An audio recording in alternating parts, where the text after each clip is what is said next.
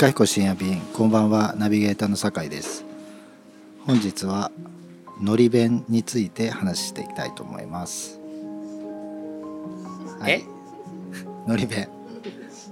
ののり弁。うん。まあ弁当をやってるんでうん。ちょっとでも弁当に関係あることをうん。たまにはだちょくちょくねうん。入れていこうかなと思って。うんうん。のり弁ね。そう弁当ののり弁ね。弁当ののり弁って弁当じゃないのり弁ってあるちょ音だけだからね。の一応あの説明的に言ったけど、のり弁当ね。そうそうそう、うん。まあ、あれ不思議な弁当だと思うんですよ。あ僕も思うね。うのり弁当って不思議。うん。ん、だからのり弁って正直言うと食べたことない。あー。ないよね。いや普通俺は、うん、いや知らずに食べてるたりするものだったりもすると思うんですよ。うんなんでかっていうと、うん。のり弁って、名前がのり弁だけど、主役がのりでも何でもないっていうかのりが引いてあるけど あおまけの方が主役なんですよ、あそうなの？うん、うん。うん。で鮭弁って鮭がメインじゃないですか。でものり弁で鮭でもこれを鮭弁っていう場合もあるんですよ。でもこれのり弁の場合もあるんですよ。だからあーそうなんだ。よくわかんないけど俺はのり弁っていうのはもうご飯におかかなのかしら、はいはい。なんかね。甘辛いのか甘じょっぱい、うん、あれが敷いてあって、その上に海苔だけが引いてあってもう99.8%ぐらいは面積のうち海苔。うん、見た目のね。み見た目っていうかわかんない。海苔でうんうん。ちょっとこの辺にきんぴらなのかなんかわかんないけどちょっとこのものがつくものをのり弁だと思ってあーいるのが違うの？えっと海苔が米に敷いて、そう確かに鰹節があるやつがでなんか2段になってんあだよね。そうそう2段になってると上から見るともう海苔も見えない。あーあーそうなんだ。でもっと言うと、うん。海苔を引いた上におかず乗っけちゃう。だからコロあーッケとかちくわ天とか。あーちくわ天ね。そうんうん。だかずのイメージから言うと、コん。ロッケ弁当ってもう言ってもいい。コロッケちくわ天弁当って言えるものだと。うん。でも幕の内でもないし、うん。海苔弁のり弁って言うと。うん。それ不思議だね。当そう。うん。それで？なんか海苔弁とか作んないのかなと思って。なんでかっていうとこれ最近海苔弁専門店っていうのが、まあ、あるんですよ。え？のり弁専門店があるの？そうそうそうそうまあバナナジュース専門店があるぐらいだからね。そう。うん。で海苔弁専門店じゃないけどいろんな弁当出してる中でも海苔弁が主役っていう、うん。一番売りたいのは海苔弁ですみたいな店もあるんですよ、うん。最初のは、まあ、スープストック東京の会社がやってるうん。海苔弁専門店で1店舗しかないと思うんだけど、うん。1個1100円ぐらいなのかな？3種類ぐらい3種類ある山海畑みたいな。だから鮭が入ってる海苔弁とあのりあそれ海だ。鳥鳥のうん。山だ。うん。山畑は野菜、うんうんうんそういう海苔弁があるんですよ、へえまあ、すごい売れてるんですよ。あ売れてんだ。売れてる。うん。でさっき言った海苔弁が主役、うん。まあ、他にもあるけど海苔弁が一番売りたいっていうのは、多分が泣く前ぐらいか学芸大学の方にある弁当屋だと思うんだけど、うん。まあ、あるんですよ。うん。のり弁のね。そうそうそう、うんうん。でうん。僕にとって海苔弁の思い出っていうのがあって、海苔弁そのものの思い出っていうよりは、うん。あ今の話に至るんですけど、うん。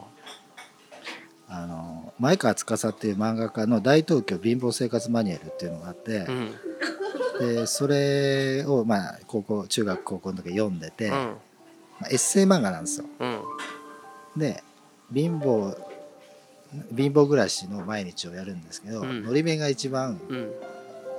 コストパフォーマンスが高いって話なのなぜならうん。のり弁っていうのりの名前の主役の弁当だからうん。安いんだけど、うん。そのオプションがのり弁っていう名前からして豪華でうん。安いと、うん。これが鮭に変わった瞬間に値段が上がるみたいな、まあ、当時の80年代の東京のまあ物価で考えた時の、うん。まあ弁当の話なんですけど、うん。まあのり弁ってお得なんだなみたいな貧貧乏人にとっていい、うん。でその不思議だなと思ったんですよ。うん。その脇役っていうかそういうものがなんていうの？名前についてるっていうか。うん脇役がねいやでも脇役じゃないんだけど、うんまあまあわかるよ。うでもさどういうやっぱり海苔弁って言ったらもともと海苔しかなかった弁当にまあそれじゃああまりにも不憫だろうからんいや多分そうですよね。ちくわ天を乗っけてみようかとか不憫だろうから、まあ、コロッケも乗っけちゃうって言っておいおいこれじゃあのり弁じゃないじゃないかっていう風になってるのをのり弁っていうことにしてるってことなんじゃないの？そう。でさっき言った。だからそこにフォアグラが乗っててもいやそれはさすがにのり弁じゃないでしょ。のり弁なんじゃないの？やそれフォアグラ弁当じゃない？いやだからのり弁の定義っていうのがちょっとよくわかんない。あそうそうよくわかんない。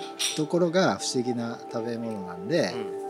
えっとのり弁って言って何でもできるっていう自由度があるなって思うんですよ。さっきののり弁専門店なんていうのはうん。のり弁うんかよっていうような弁当なんですけど、うん。まあ、確かに米の上に海苔が乗ってるのは間違いないんですよ。うん。で多分おかかは入ってなかったと思うんで、うん。本当に、まあ、海苔はいいの海苔使ってるんですけど、うん。まあ、おかずも充実してるっていうか、まあ、ほぼおかずで食べさせてるんで、うん。なんかそのいかひこ弁当で海苔弁とか、そのいやらかさんがないのかって。やらないのかっていうかまあ結局そののり弁っていう名前で何でもできるっていう自由度があるんで、うん。まあなんか面白そうなれば面白いものになるのかもと思ったんで。あーまあね。でもねそういうの好きじゃない。うんうんうん。なんでかっていうとあのーなんかこう今なんかちょっとふと浮かんだのはさ民主党の民主党時代の総理大臣うん。の野田義彦。野田さんね。野田さん。あれがのり弁って言って浮かんだのよ。でなるほどね。なんで確かに。今野田さんの名前が浮かばなかったもん、最初民主党は誰だろうなと思った時に、絶対に麻生太郎ではないって感じするのね。うん、のり弁は。確かに。でまあしもう一つじゃあ小沢一郎でもいいや。なんかなんていうのかな。あの正確に僕のこのなんかモヤモヤしたものを伝えられるか自信ないですけど例えばそう時の総理になってもね私は相変わらず立ち食いそばだし、うんうんうん。えー相変わらず、えー1,000円の定食を払うっていうことにもちょっとためらいを感じちゃいますね。っていう私たちの地続きにいる総理大臣だっていう感じで出てきた気気がするわけ野田総理は。そね。それは、えー平民最小的な、そう。でアンチ自民党の要はもう金満政治の中から我々民主党はもう無駄を徹底的にコストを省くんだと。もういらないようなダムなんかは作らない。いらないような高速道路は作らない、えーそういうような形にしないで私たちはもう徹底的な無駄を省くと。いうような形で出てきた流れでね野田総理っていうのはもう雨の日も晴れの日も雪の日も風の日もどこだかの千葉のどっかの駅のところで段ボールみたいなところの上に乗って演説をしてきた叩き上げだと。だから私はもういまだに髪なんかも美容室で切らないと、えー旧なんとかカット1,000円ぐらいのところでえー整えてやってますみたいな形でね。うん。俺でもねその野田総理がよ消費税上げたんだよ。なるほどねこれをねのり弁に感じちゃうのね。なるほどね。そのスープストックがのり弁をやってるっていうのはねその私は500円もう500円も欲しいというようなことで演説をして総理までなってさそれでやったことはさ野田総理がやった手土産っていうのは消費税増税なのよ。確かに。このさいや消費税が必要かどうかっていう議論は別なのよ。別に消費税を上げることに反対してるわけじゃないです僕は。たださのり弁のふりしてね。のり弁のふりしてさしれっと消費税上げちゃうみたいなことをさみたいなね。鮭弁だったりっていうそののり弁の専門店っていう形でねはい皆さんの延長線上に我々はありますよと。何がデミグラスハンバーグ弁当だと、えー何が、えーなんたらかんたら弁当だと。いうような形をさしないでのり弁だっていう形でまあ安心させてんのかまあ俺に言わせりゃ票が欲しいんだろっていうふうにしか思わないわけよ。のり弁っていう票を。それなのに実際やってるところは鮭弁。鮭弁ね。結果的には民主党なんてまあ短命で結局無駄を省くどころかなんだかかえって無駄を増やしたようなところがあってさそれで最終的には消費税を上げてさで自民党がの時にさ消費税を下げろとか言ったら「いや上げたのあんたたちでしょ」って言われてグーの音も出ないみたいなさ、このなんかその海苔がご飯の中に隠れてるようなところも含めてさ あそこ？うんそこよ。で案外海苔弁なんだけど使ってるのは有明さんのすごいいい海苔を使っておりますだのさ、え？なんかこのまあバナナジュースの専門店もそうだけどさ。うん、えあれ高いの？高いか。いや高いでしょ。所詮バナナジュースなんてそんなもんさ。それがもう何？いい牛乳使ってんのかいい？エクアドル産のバナナ使ってんの？かそれは知りませんよ。だけどさ結果的にはみんなからお金を集めたいっていうようなところがあるのになるほど。その海苔弁当だっていうことでつまり海苔弁当だっていうことにすればさみんな不平は言わないわけよね。うん。まあその不平というかついねうん。引かれちゃうっていううね、ん、っていうかまあのり弁だから。仮におかずがしょぼくてもさあのり弁なんだ。文句言いようないよね。えこれって思ってもえいまさかまさかゴージャスなおかず期待しました？のり弁なのに？って思うじゃない。だからのり弁なのにちょっといいものが入ってればのり弁なのに最近は専門店あってちょっとっていうこれはなんていうの？テスト前に勉強してないんです私っていう友達が結構いい成績取った時の裏切り的な。つまりのり弁には日本人が持っている自己欺瞞の精神が存分に含まれている。なる本当に貧しい時代にねほどなるほ海苔っていうものも高価だった時にどなるほど。海苔しかない。まあ子供にねいいもの出してあげたい親心の中、うんまあ、せめて海苔とカツオとこれででも他の数は用意できなかったっていうところのさうんまあなんて言うんだろう。心は錦貧しいけれど心は錦っていう気持ちがさのり弁にあったと思うのよね。うんなるほど。ところが今はどうよ。なんか物は溢れてるのにのり弁ですっていうことを姑息に本論点をすり替えてご飯の中に海苔を隠したりして。だけど使ってるのはコシヒカリでございます。だの。なるほどね。ね？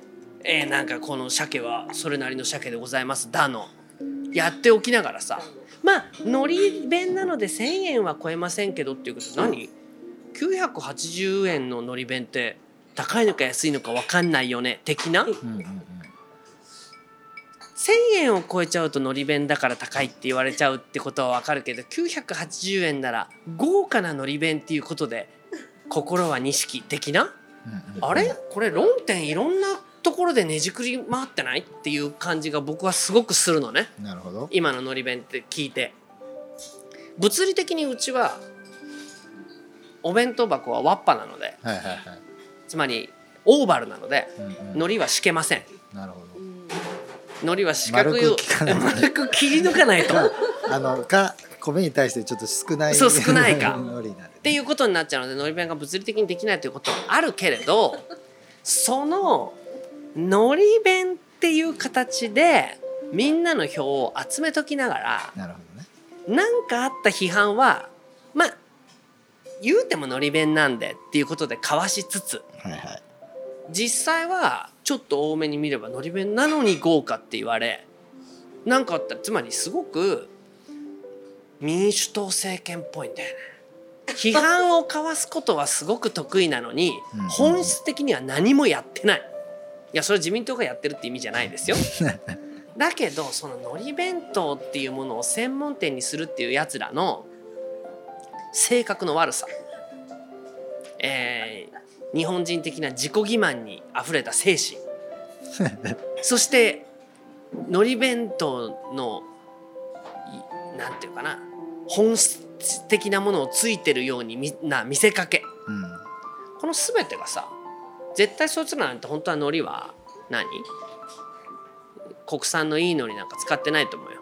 うん。なんならしけってるかもしれないし。海苔ってねまあまあしけってますよ、うん。弁当だかあのね海苔ってねうちにね昔ねクロちゃんっていうスタッフの女の子がいてね、ら、もう佐賀県まあ福岡と佐賀の間にす住んでるような子だったんだけどうん。うんお父さんがね有明海苔の海苔組合の組合長だったのよ。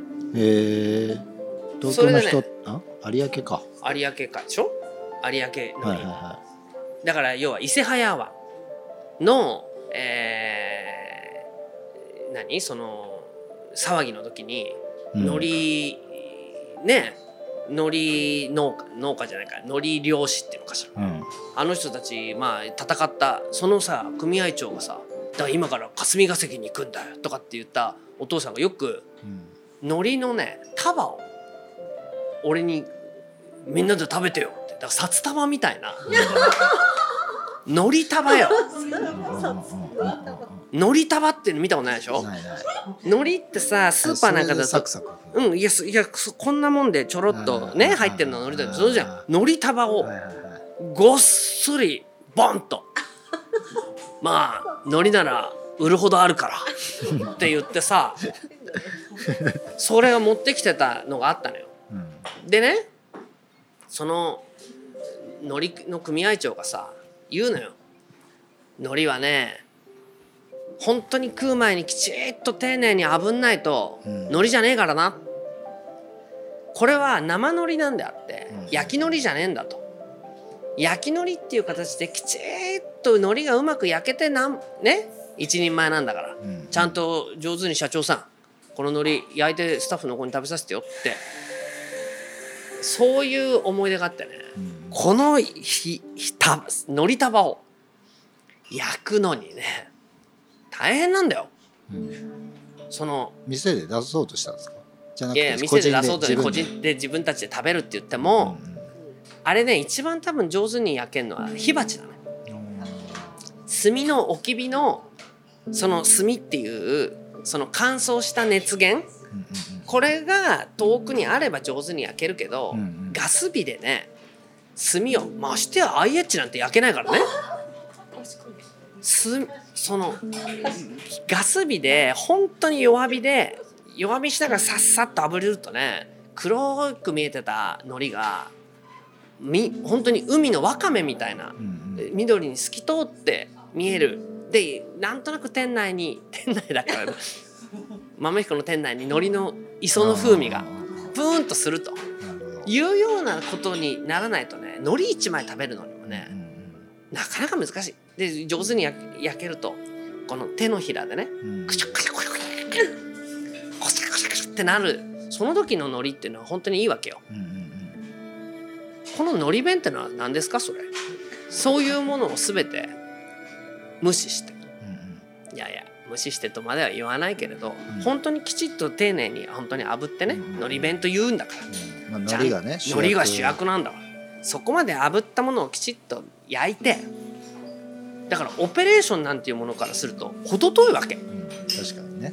だからそれはコンビニのさコンビニはねそういうこと考えて何？ちゃんとセロファンでご飯と海苔を隔絶しようっていうところはさすごくなんていうの日本人の僕はあの海苔海苔がベロベロっていうのは上手に剥けないからあんま好きじゃないですけどあれちゃんと剥けないですよね。剥けない。いつも途中で破けちゃう、海苔がちぎれちゃったりね、ちぎれちゃったりしてそれだけ食べちゃったりして。ご飯がスポッて抜けたり、とかなっちゃったりってことがあるけれど、まあなんていうの？海苔をねシャクシャクした海苔を食べさせるにはどうするかっていうことを考えたっていう点では俺はやっぱりコンビニとグリコのジャイアントコーンの偉大さっていうか確かにねジャイアントコーンでもあのモナカアイスでもまあ昔に比べたら本当にしゃっくりするようになったね。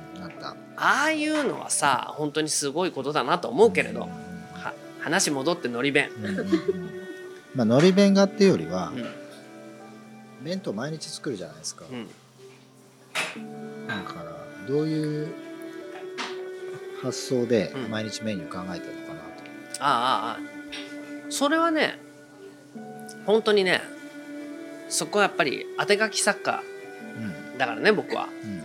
先にこういうものを作ろう。例えば唐揚げ弁当を作ろう鮭弁当を作ろうあんなんとか弁当を作ろうっていうふうに思うと結局3種類か5種類ぐらいの中で回すことになっちゃうわけよ。ね。ローテーションとして。だってあまた鮭弁か。まただからだからお母さんはさ「今日今日あんた何食べたい?」って言って、うん。先にメニューを聞くようになっちゃうわけ。だよでもねそこはブリコラージュ、とにかく材料をまあスタッフに買わせる、うん。まあ僕もなんかめぼしいところで、うんあブリのねアラがスーパーで安くもう50円ぐらいで売ってるとかって言ったらよしじゃあアラ煮にしようと。うん。でもじゃあアラ煮っていうと大根だなって言うけど、うん。まあこの時期まだ夏場だったら大根ないから、はい。案外ブリと人参とかね、うん。ブリとピーマンなんて結構うん。いけるかもな。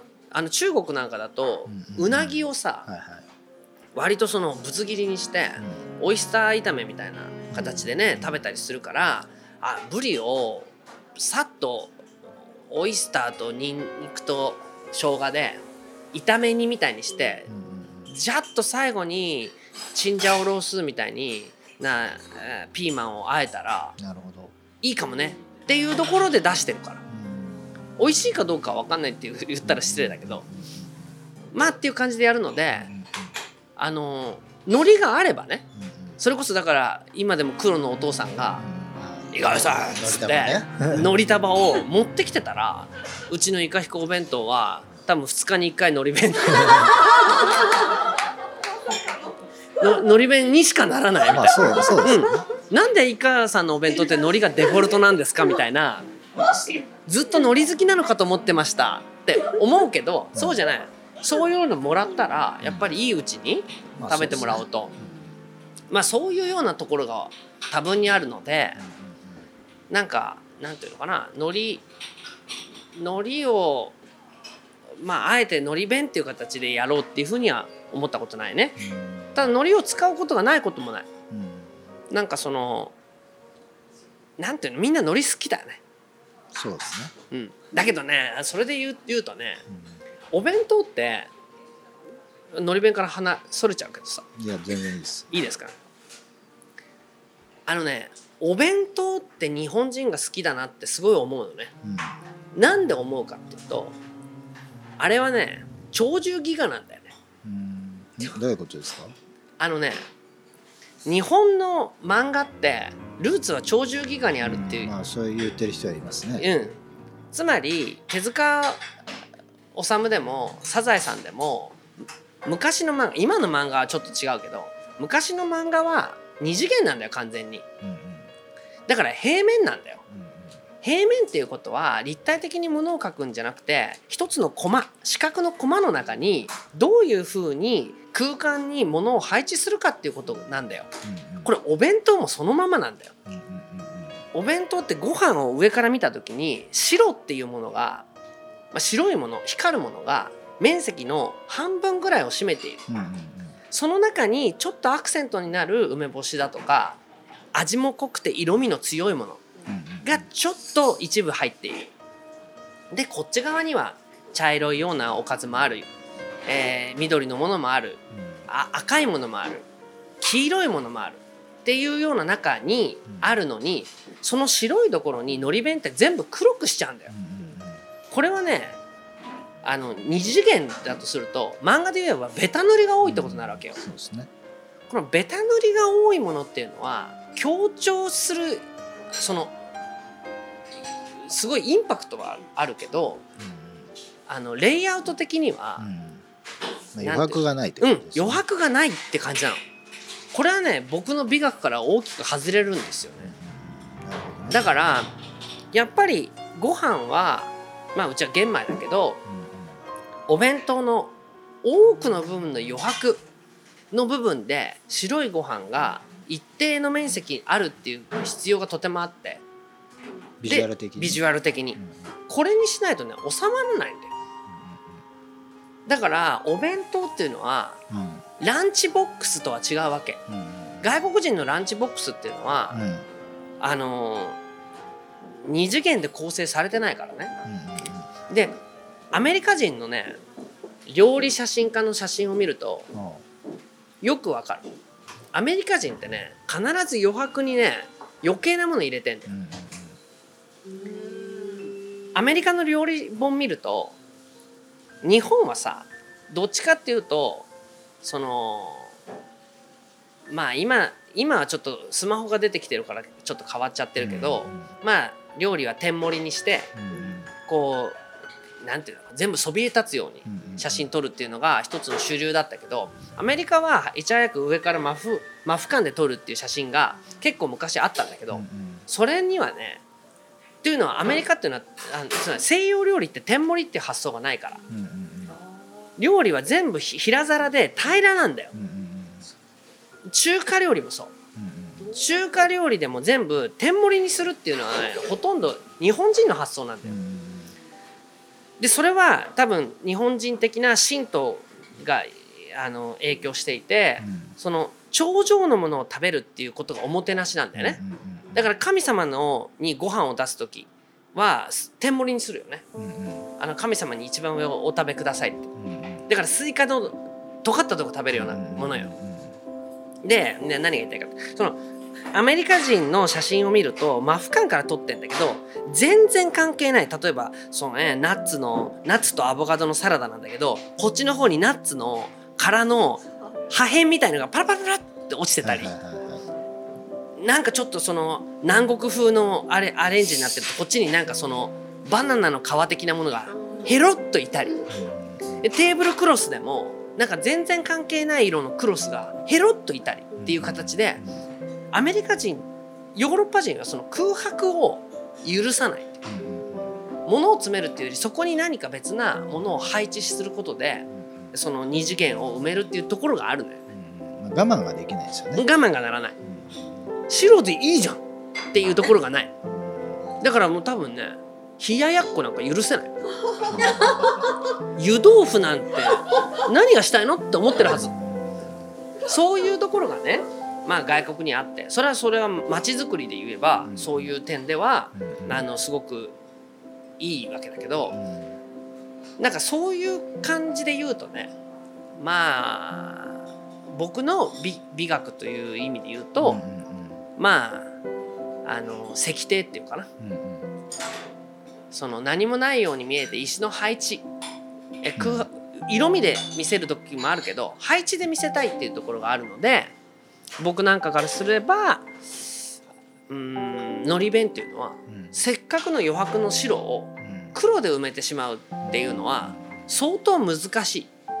配置としては。うん。それを使った後ね。あとうん。だからそれはもうねあのなんていうのかな。すごく左脳的っていうかうん。のり弁ですよねっていうことでうん。文字として認識してるけどやっぱり白いご飯っていうものがこのにあるからこっちに赤とか緑とかが入るんであって。ここに黒だったらちょっと意味合い違うんじゃないかななんて思ったりしますけど、うんなるほど。うん、ビジュアルの話ね。はい